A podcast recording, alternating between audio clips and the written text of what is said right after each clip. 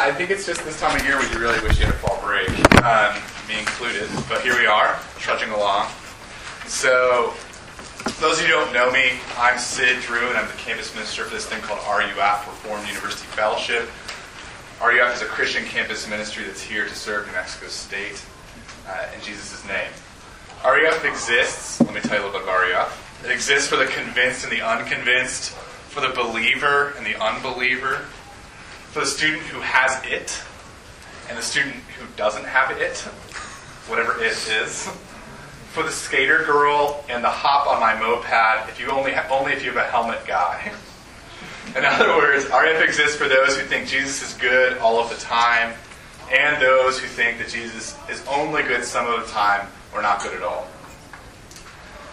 Wherever you are, whoever you are, thanks for coming. Welcome to RUF. We hope to get to know you, uh, and we hope you get to know RUF.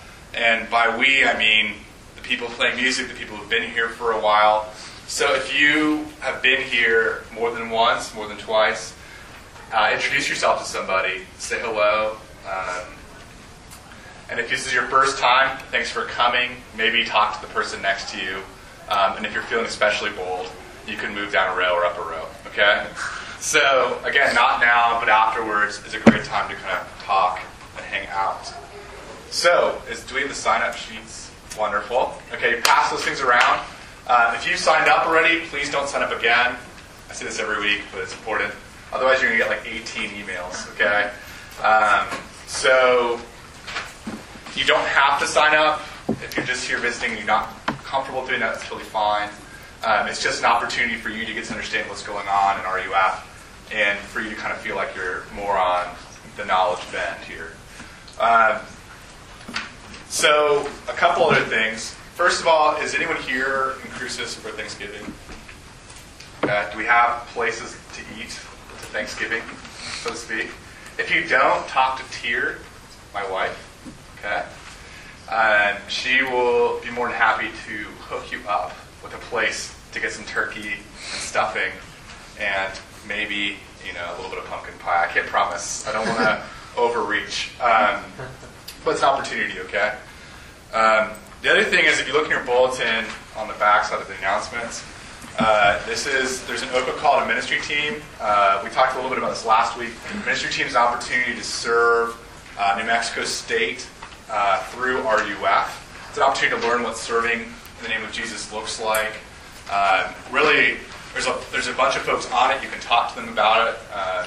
you can talk to me about it afterwards. The prerequisites are these: you need to believe in Jesus, okay, and you need to believe in what RUF is doing. Uh, so much so that you're willing to spend some time and some energy uh, and dedicate it to what we're trying to do on campus.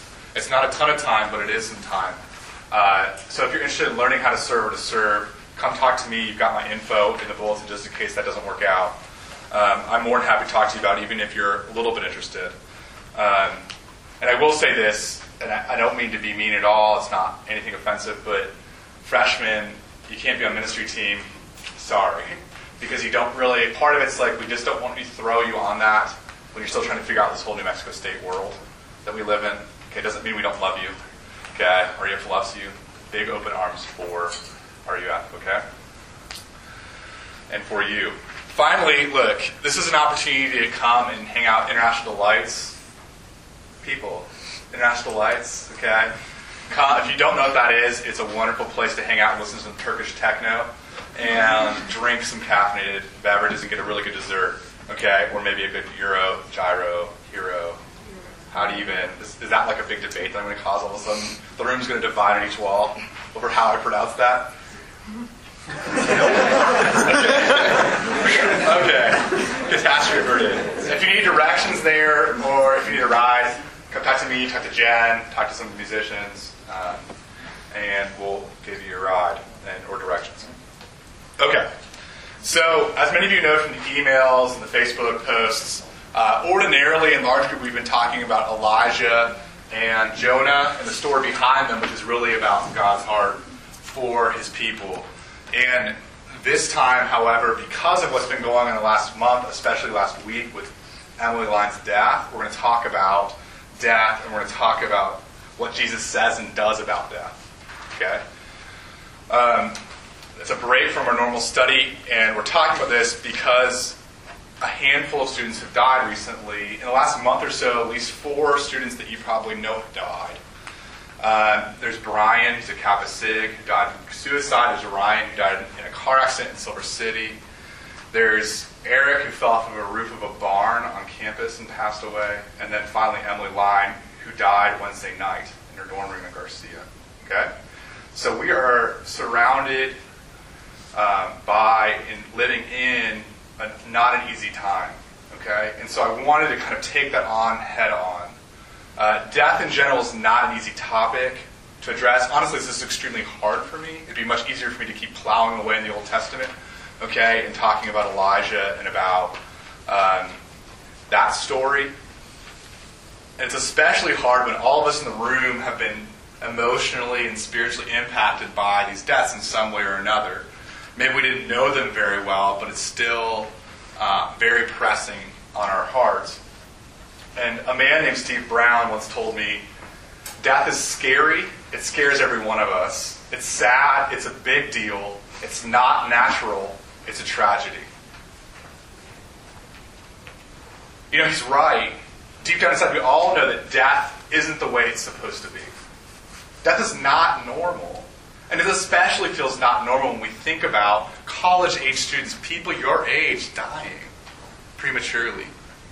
I think inside of us, we all know this is shocking and it feels terribly bitter. And I also want to realize that each one of these people, each one of their deaths, is a very big deal. Okay? And that's why we're trying to talk about it. And really, there's not a text in the Bible that perfectly addresses the range of emotions that we're all feeling right now about these people who've passed away. Okay? Some of us didn't even know them. Some of us knew them really well. Some of us lived next door to them. Some of us have known them since growing up. But I think that a passage in Scripture that comes very close, at least for me and how I feel, about these deaths is John chapter 11, verses 17 through 46. Okay? In this passage, Jesus comes in comfort. He comforts Mary and Martha and even dead Lazarus. He comes to comfort. Is it like a thousand degrees in here?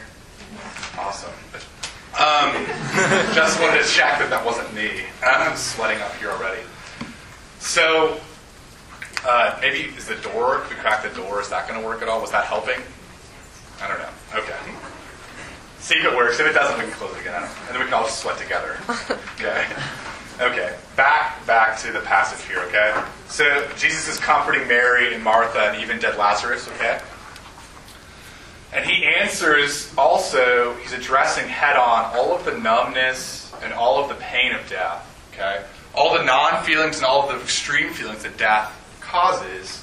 And he's answering our silent and most secret questions about who God is and where God was in this passage. So, with these thoughts in mind, turn in your white bulletin. I know, new color, or colorless color, uh, to the inside right okay, to our passage this evening. We're going to look at John chapter 11, verses 17 through 46. Okay? Uh, you have a scripture that's the fourth book in the New Testament, John, the Gospel of John. I'm reading from the English Standard Version. You can stand for the reading of scripture. I'd appreciate it.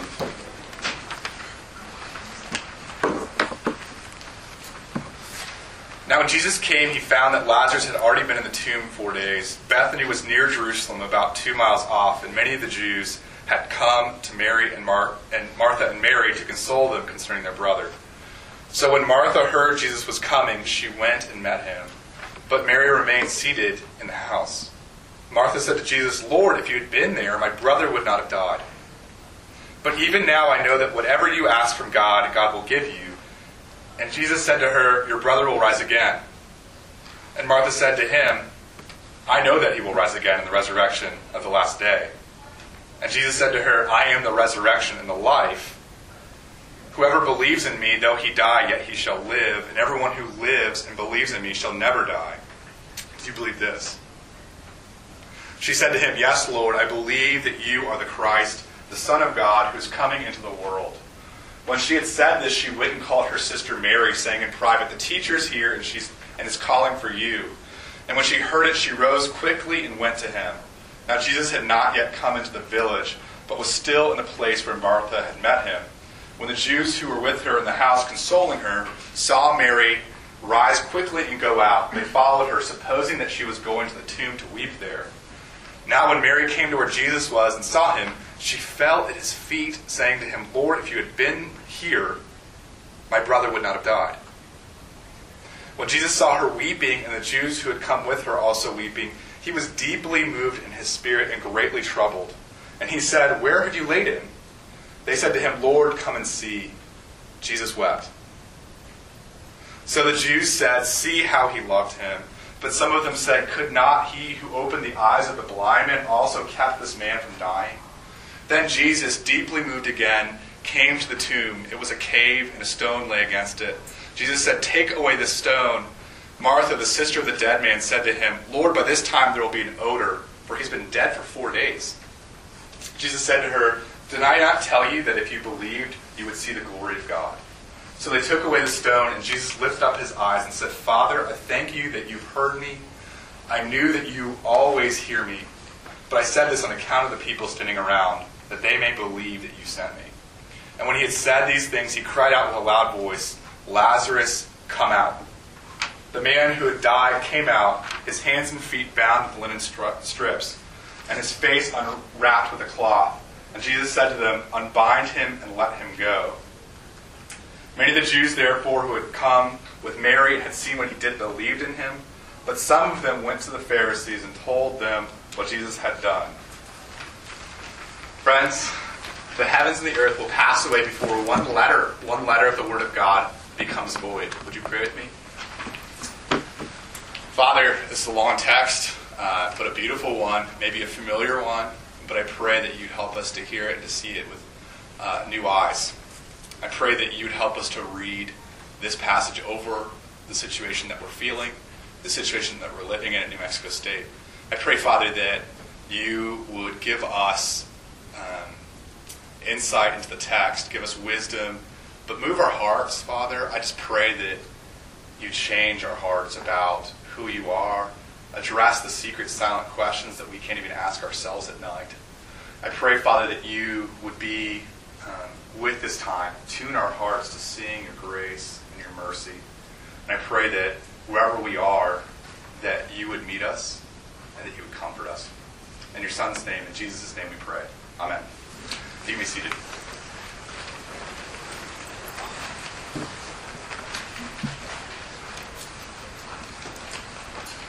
Okay.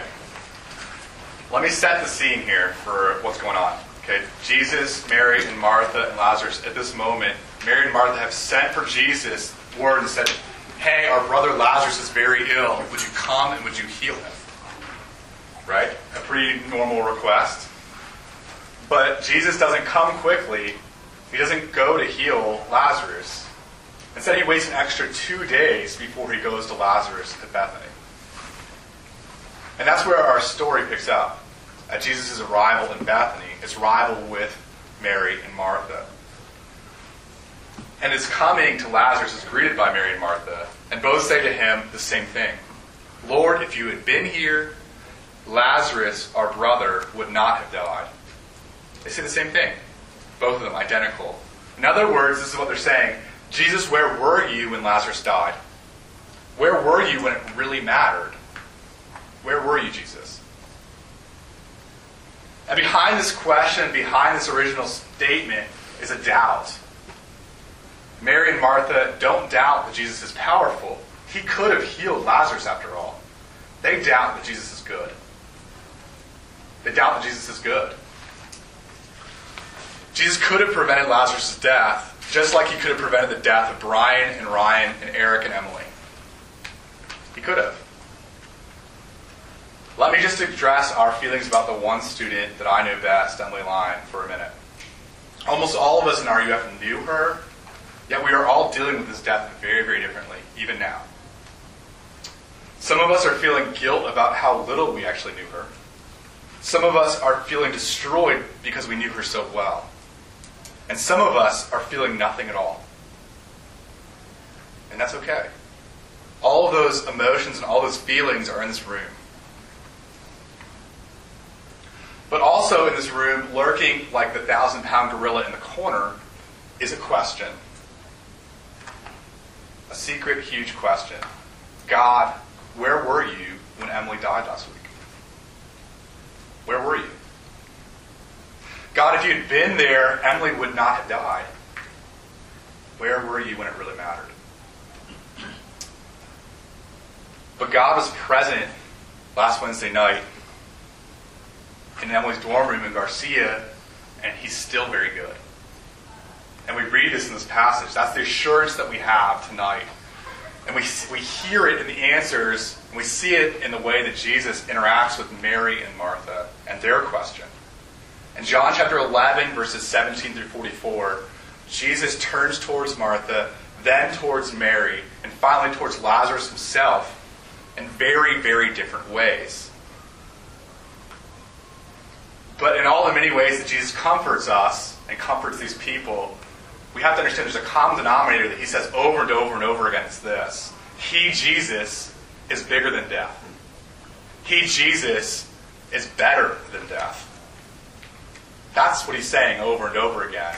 No matter if he's weeping, no matter if he's resurrecting the dead, no matter if he's giving a theology lesson. He is bigger than death and he is better than death. So verses 17 through 46 tell us the simple truth. Jesus is bigger and better than death. And then it asks us a question Do we believe that Jesus is the resurrection and the life?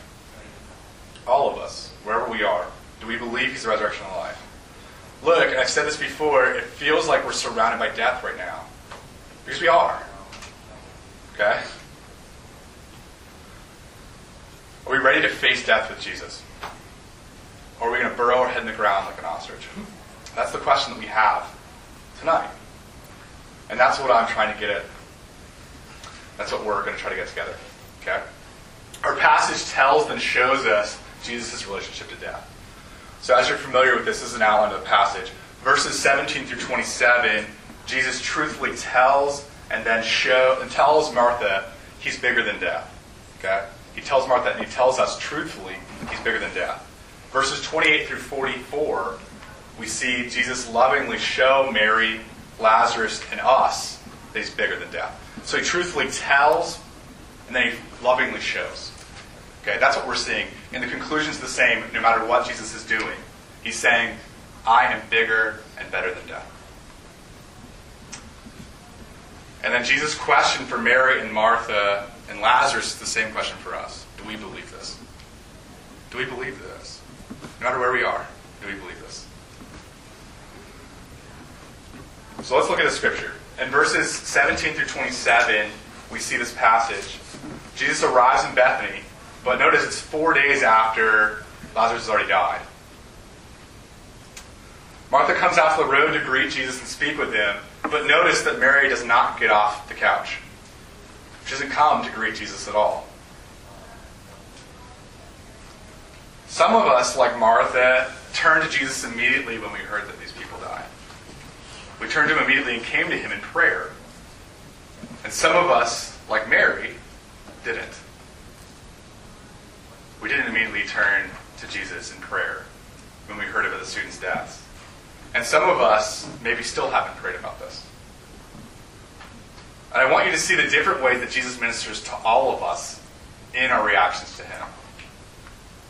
Jesus comforts the Martha who eagerly runs to him with all the right answers. And then we see Jesus comfort Mary who reluctantly comes, but honestly comes as she is. In a very different way, Jesus ministers to her. And the important thing is to come to Jesus in moments like these. And that's why we're talking about this right now. Not because I have all the answers, I don't. Not because I know what to do, I don't. That's been clear to me the last week. I have no idea what to do in these situations. Okay? But we're coming because wherever we are, Jesus will comfort us if we come to Him. Whether you come out of a genuine desire, or you come because you think you have to, or because you come reluctantly with just a little mustard seed of hope that something will change and something will be different. So Martha comes quickly to Jesus and asks her question, Where were you? But then she adds this theological afterthought that we read in verse 21. But even now I know that whatever you ask from God, God will give you. And that I thought is a certainly beautiful theological statement to say. But Martha does not believe it. She does not believe that Jesus can do anything. How do we know that? Because Jesus says, Your brother will rise again. And Martha thinks, Yeah, right. And says, gives a beautiful theological answer in verse 24. Okay? She's thinking, look, Jesus might have been able to heal Lazarus before he died, and even now give peace to her, or maybe he could actually sort of provide some food for the funeral. But Jesus certainly can't raise the dead. He has to have some limits after all. But look at the way that Jesus corrects her, corrects Martha, and tells Martha as a powerful truth. What does he say? I'm the resurrection and the life. Whoever believes in me, though he die, yet he shall live, and everyone who believes in me shall never die. Okay, that might be a very familiar text to some of you. What the heck does that mean? Okay? What does it mean? Tim Keller, a pastor in New York, nicely puts what Jesus is saying here. Jesus is promising us, he's promising to turn death into resurrection.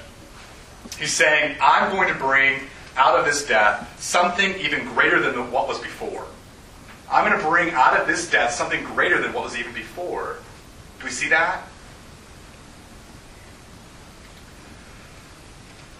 But what does that mean? I think that means that the things that we say about heaven, like he's in a better place, or she's in God's hands, are even better than we think they are. That's comfort. Jesus isn't just patting Martha's head and saying sweet words of support like, there, there, dear, or time heals all wounds, or oh, we can all just imagine Lazarus now playing with the dog Fluffy that was in the home and now has died. Okay? He's not saying those things. Jesus is promising something huge. He's promising something full of life and resurrection to those who believe. He's saying those who believe will never die and they will always live. And the quality of this new life won't be the same as it was here on earth. It will be infinitely better. Let me turn to C.S. Lewis. He describes this life, this heaven, beautifully. Jesus, Lewis's wife, Joy Gresham, I don't know if you guys knew this, but C.S. Lewis was married. And he was married to this woman named Joy Gresham, a New Yorker, okay? A British gentleman married to a New Yorker, okay? And she died shortly after they got married of cancer. Lewis was well acquainted with grief and death in his own life. And he wrote about the death and the grief in heaven in many places. Here's one place where he wrote about it. It's called A Grief Observed. It's a very raw and honest look at what C.S. Lewis was feeling about heaven. He said, Don't come talk don't come talking to me about the consolations, that's the reliefs of religion, or I shall suspect you don't understand. We know heaven can't be filled with family reunions on the further shore and cigars. Reality never repeats. The exact same thing is never taken back and given back. We should all like the happy past restored, but that's not what heaven's like. Instead, so you got this that Lewis is saying, look, what you think is like heaven, you think the best time on earth, you think the happy moments you had, heaven's just going to reproduce those somehow. He's saying that's totally wrong. That's not how it works. That's not what the Bible says. Instead, it says this, and this is what Lewis tells us our worst moment in heaven far exceeds our best moment on earth in intimacy and in pleasure. He explains that when it comes to heaven's unknown delights, we're like a young child whose chief delight is chocolate. This young boy can't understand yet imagine there are greater future pleasures than eating chocolate. Okay? So you tell him about learning how to drive a car, right? Isn't that wonderful, getting around, not being in the minivan anymore? And he asks whether he's actually going to be sucking on a chocolate truffle while he's changing the gears. Okay? Or you tell him, look, you've got this wonderful thing ahead of you, a first kiss. And he asks if there are rest periods where he can eat the rest of his Twix bar. okay? That's what we're like. Heaven, life after earth, life after death, is so much better, so much bigger than our lame greeting card condolences can even grasp. Do we get that? Heaven is bigger and better than death. That's the point. And I think again of Emily Line because I know her the most. Emily wasn't the celebrated star quarterback or the popular, beautiful cheerleader, but she was so lovely in so many ways. But I think most of us in this room and in this world failed to love Emily well. I'm going to put that out there, and it's true. I know I personally tried to do and say all of the right things when she showed me her tattoo for the 20th time, or loudly interrupted a conversation with yet another health scare. I tried. I was there, and I said the right things, but honestly, my heart wasn't always there with her, loving her as she deserved. But you know what? Jesus was there. Jesus was there, loving her as she deserved. And I take great comfort in the truth that Emily is in heaven now, where she is finally and fully being loved like she deserved. Jesus' perfect love is wiping away her tears, righting her wrongs, and making everything in her life new.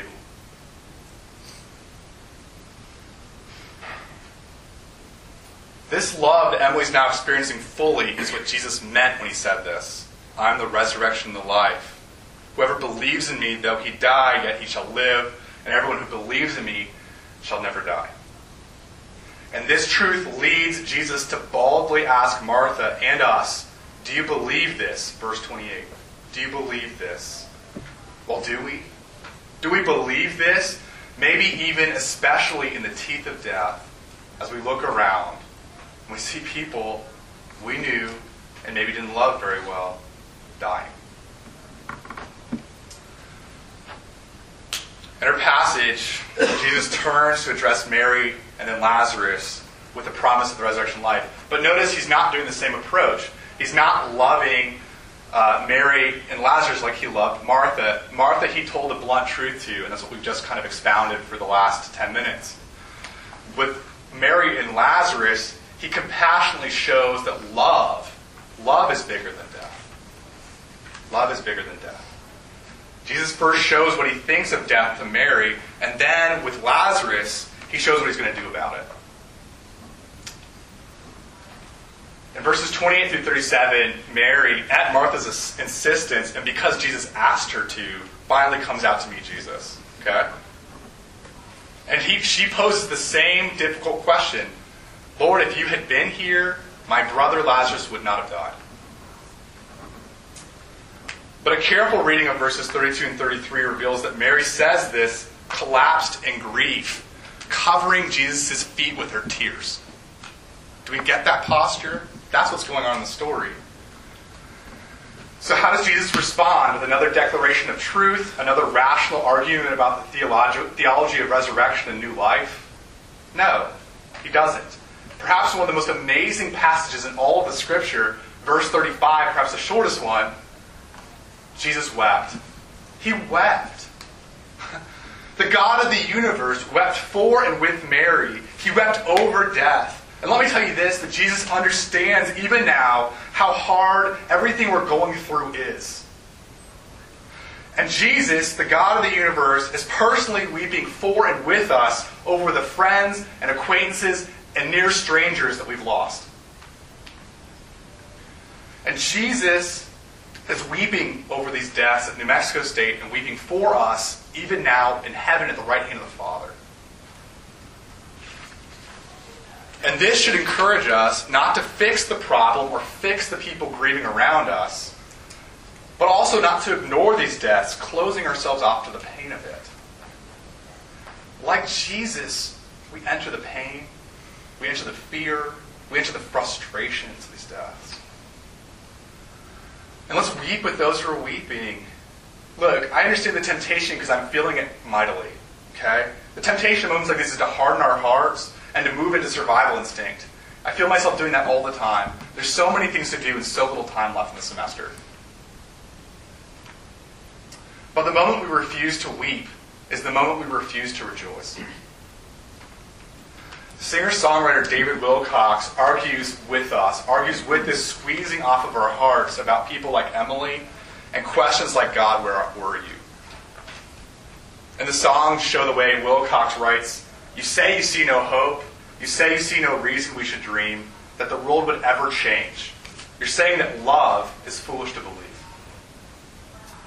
And this is what Wilcox is saying. He's saying love and hope are at stake. They're at stake in the way that we face situations in our life like death. Will we wrestle with Jesus? Will we ask him hard questions? Will we weep at his feet? Well, will we? Are we ready to face death and all its four days of rotten linens? As always, Jesus is. He leads the charge.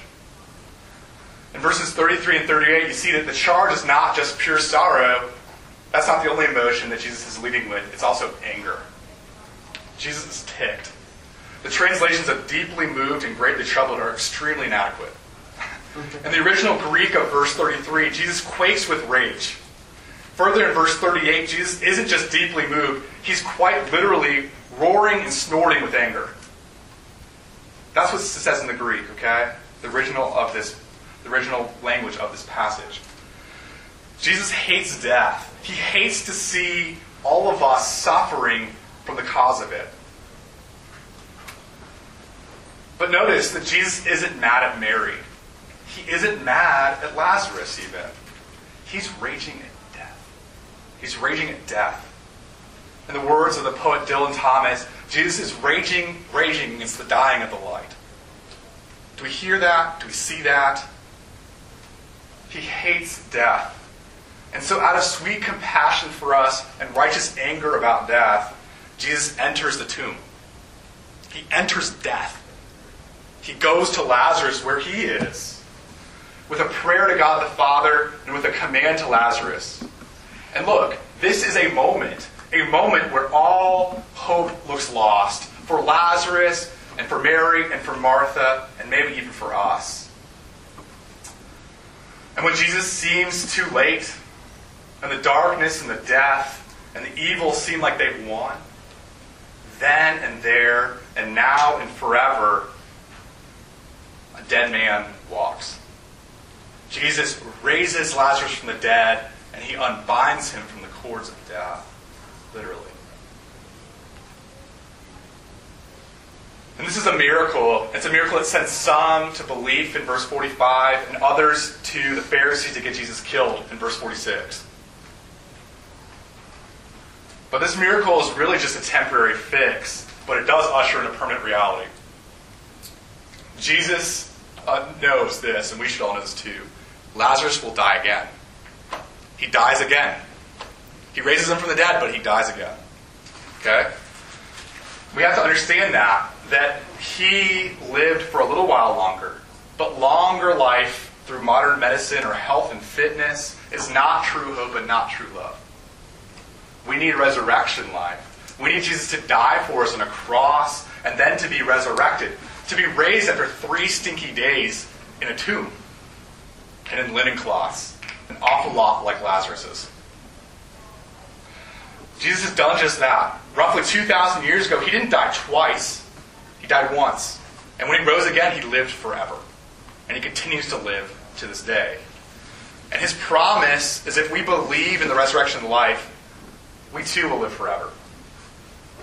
Look, I can't speak for all of the students that have died, okay, in the last month or so or in the last few years, but Emily believed in a dead man who's been to death and back.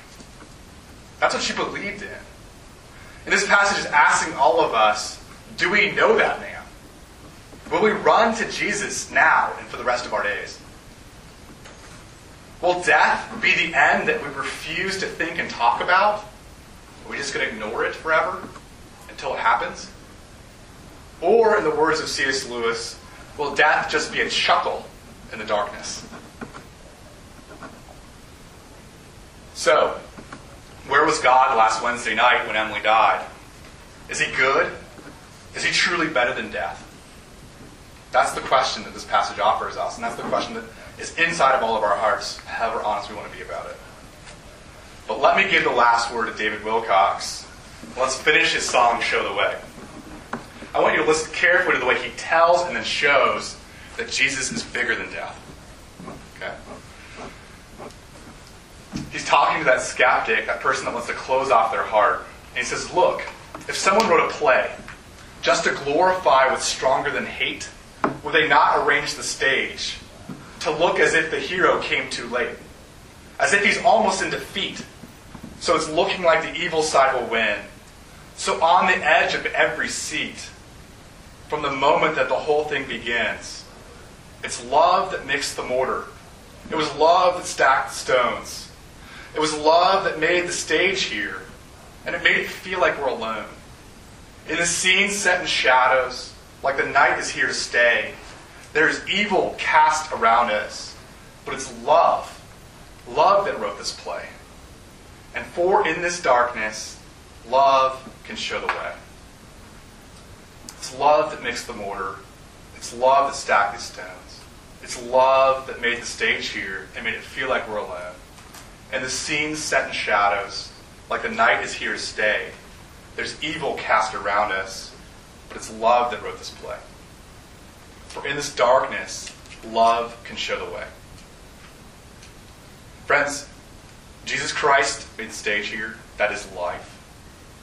And even in the dark and death that sometimes life is filled with, the light of Jesus' love can show the way. And I'm asking you to step into that light. Would you pray with me? Father, uh, I just pray that you would be with us wherever we are. Um, some of us come reluctantly. Come, some of us come to you because we think we should. And some of us don't come at all. And I pray that you would help all of us to come. To come for the comfort and come for the resurrection and the life. To come with the hope that you're bigger and better than death, Jesus. I pray that that would be etched into our hearts, that it would be scored into our minds, and that, Lord, that little mustard seed of faith would grow into a great tree. Lord, we pray these things that only you can do. We pray, Lord, that we lean into you with everything we've got. In your son's name.